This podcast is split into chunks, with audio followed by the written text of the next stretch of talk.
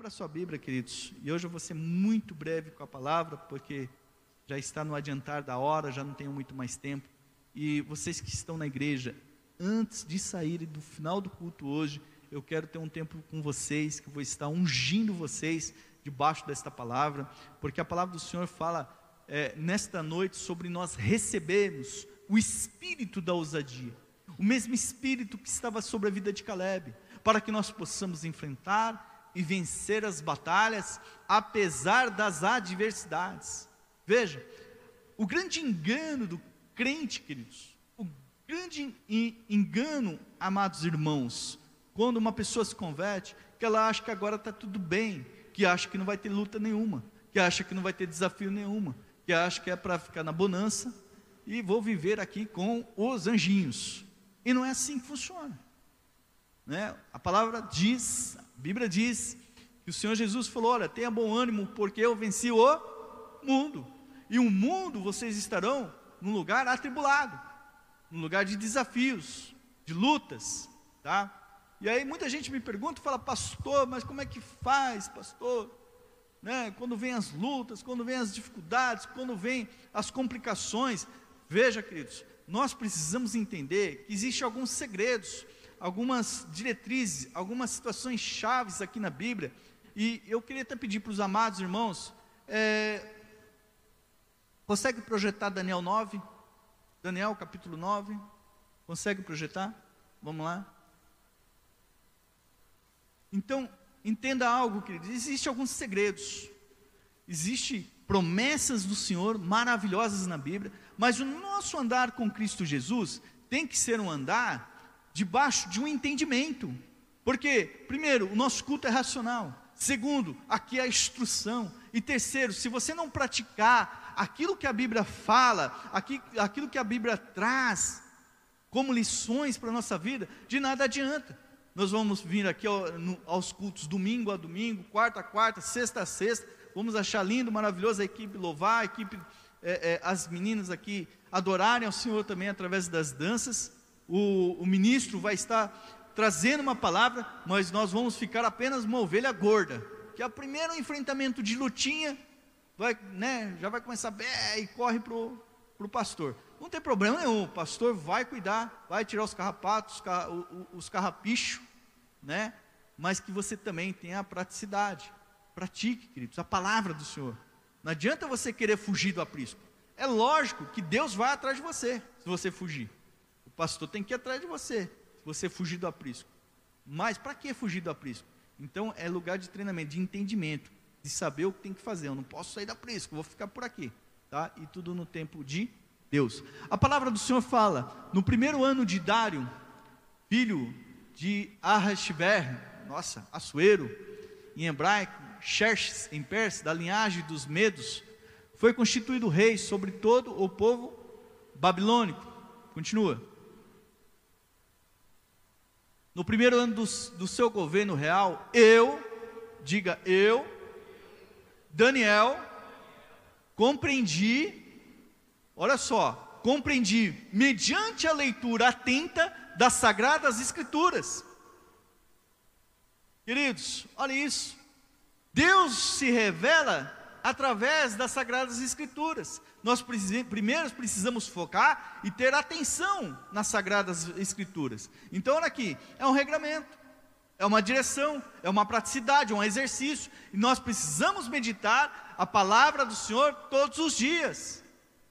Não adianta você falar, eu sou crente, mas só pega a Bíblia de uma e uma semana, para ler ali no culto. A palavra do Senhor é para ser degustada, é alimento, é pão diário para a tua vida, queridos, tá bom? É isso aqui que vai te dar a paz, que vai te dar o shalom do Senhor.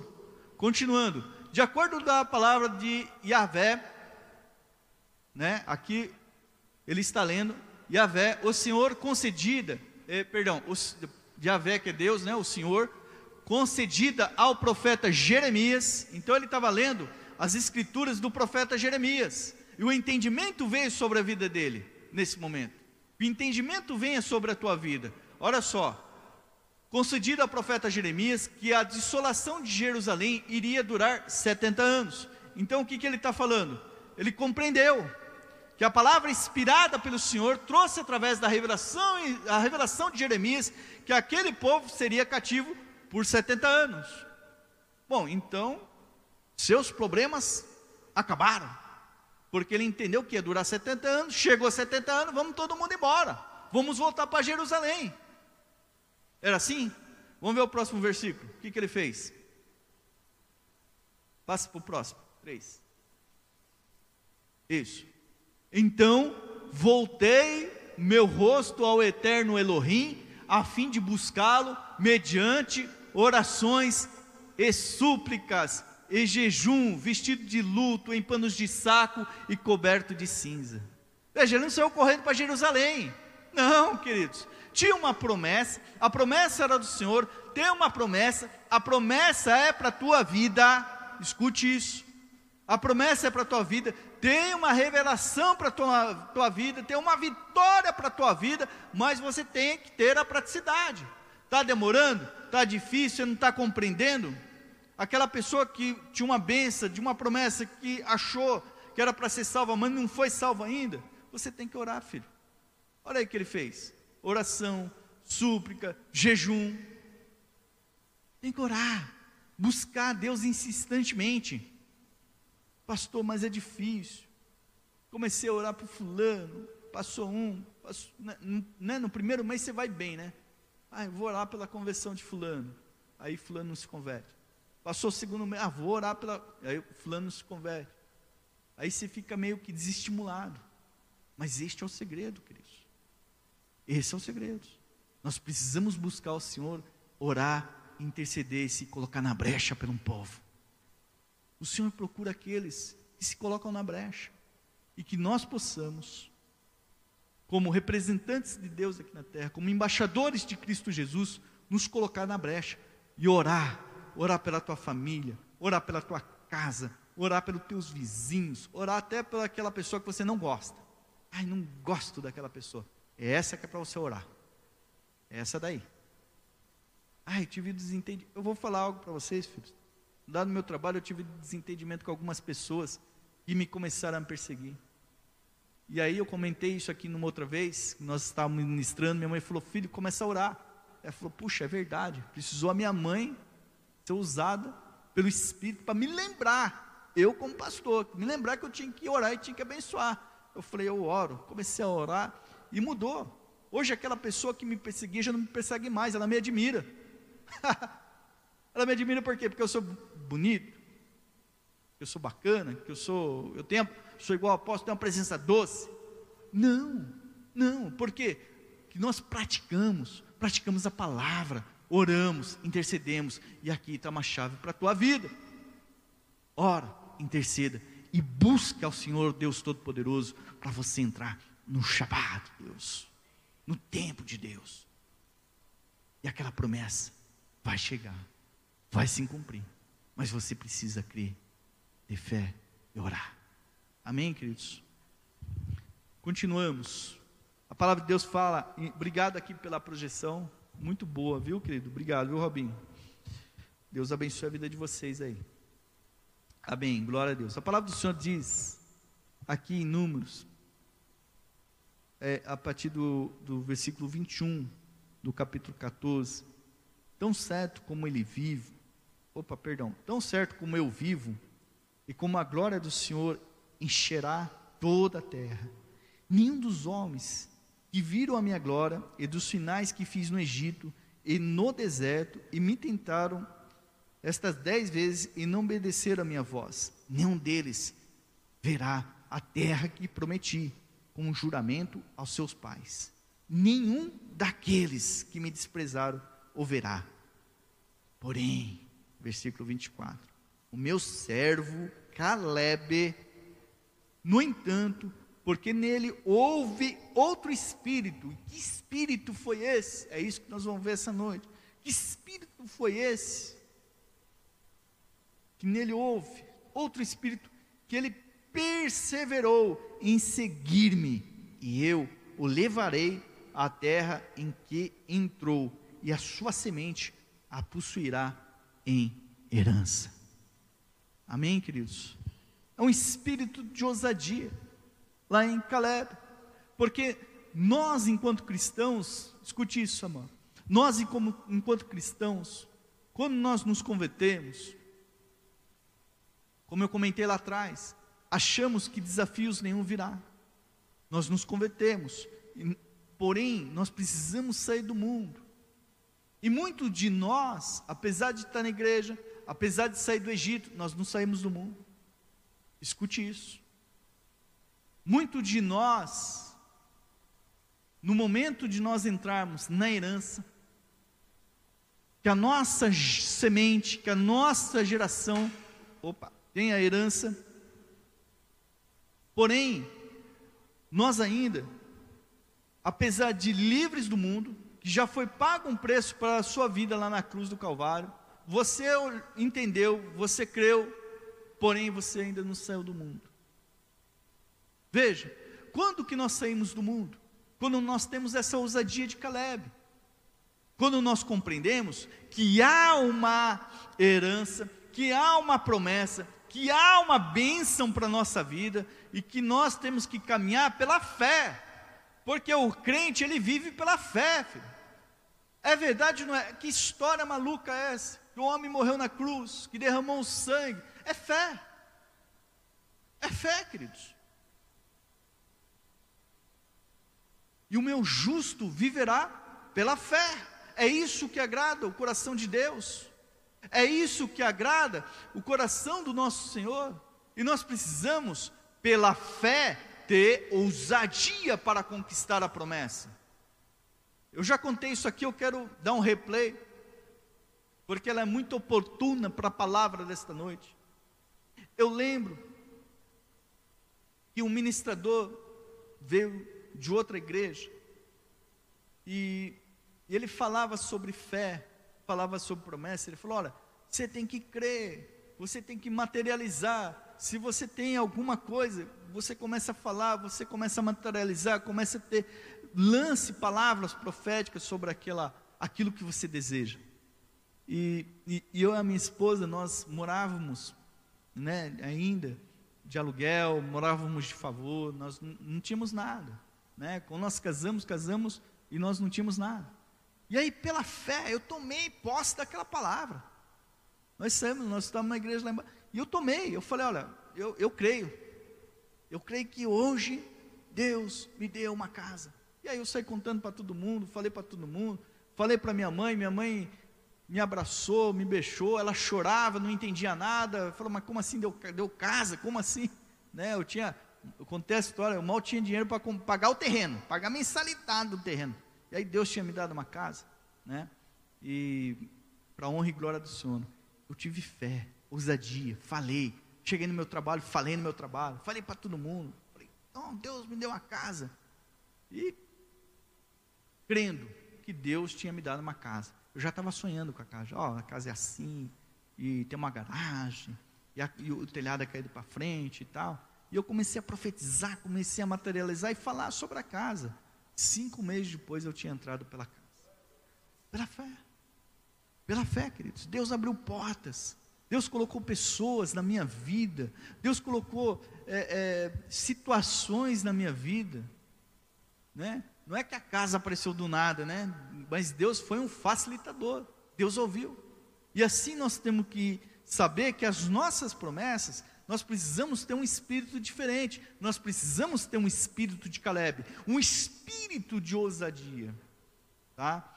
Vamos ver, quando você tem esse espírito de Caleb, não só você toma posse da vida vitoriosa, mas a sua descendência também, né? Como a gente faz para ter esse espírito de Caleb? Primeiro, o espírito de Caleb nos liberta de uma mentalidade de escravo. Aqueles espias não entraram na Terra Prometida porque eles tinham mentalidade de escravo. Lembra o que eles falaram quando eles estavam diante do Mar Vermelho para Moisés? E que os egípcios estavam vindo, e eles estavam ali diante do Mar Vermelho, e eles, e eles falaram para Moisés, Moisés, vocês trouxe, você nos trouxe aqui para ter morrido no deserto. Aliás, perdão, queridos, é... é eles falando de uma situação, de um desafio, que eles estavam ali para morrer. E aí Moisés falou o quê? Falou, é, acaso sou eu Deus? Né? E Moisés cirou naquele momento. Mas veja, que diante de uma dificuldade, a primeira coisa que eles quiseram era regredir. Diante de um desafio, diante de um obstáculo na vida deles, a primeira coisa que eles quiseram fazer era voltar para o Egito. Antes tivesse nós morrido no, no Egito, vamos morrer aqui no deserto. Diante do quê? De uma mentalidade. E uma das chaves que nós precisamos para ter a ousadia de Caleb é mudar a nossa mentalidade. Saber que nós não somos mais escravos do pecado, mas que nós pertencemos a um Deus que tudo pode e que tudo faz pelas nossas vidas. É isso que nós precisamos entender. Então, a primeira coisa, queridos, é nos livrarmos da mentalidade de escravo. Por quê? Porque a mentalidade de escravo, primeiro, ela nos gera um sentimento de, é, de inferioridade espiritual. Achamos que nós não podemos nada, né? Lembra que eu falei para vocês da questão lá de, de, do, do homem falando com Deus, e ele acha que não podia nada, porque agora ele estava em pecado? E você sabe por quê? Uma das maiores dificuldades do crente é orar, é buscar a Deus. Por quê? Porque o diabo sabe que quando um crente ora, o céu se move. Porque o diabo sabe que quando um crente ora, coisas diferentes acontecem. E aí quando você vai orar, você sente uma letargia, você sente um cansaço, você sente é, um, um desafio. Por quê? Porque o diabo sabe que quando você busca a Deus, algo diferente vai acontecer. E ele quer o quê? Fazer apontamento, trazer inferioridade espiritual para a tua vida. Ele começa, você vai orar. Na hora que você fez, você acabou de gritar com a tua esposa. Ah, mas você vai orar? Na hora que você fez, você maltratou os seus pais, maltratou a sua mãe, como que você vai orar? E este é o grande engano para as nossas vidas. Nós precisamos sair desse engano da mentalidade do escravo, porque nós somos agora a mentalidade do rei. É esse entendimento que nós temos que ter.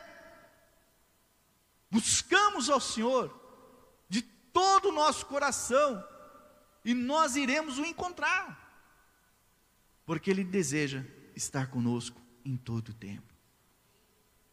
Mesmo que você não apareça, saiba de algo, Ele vai estar lá.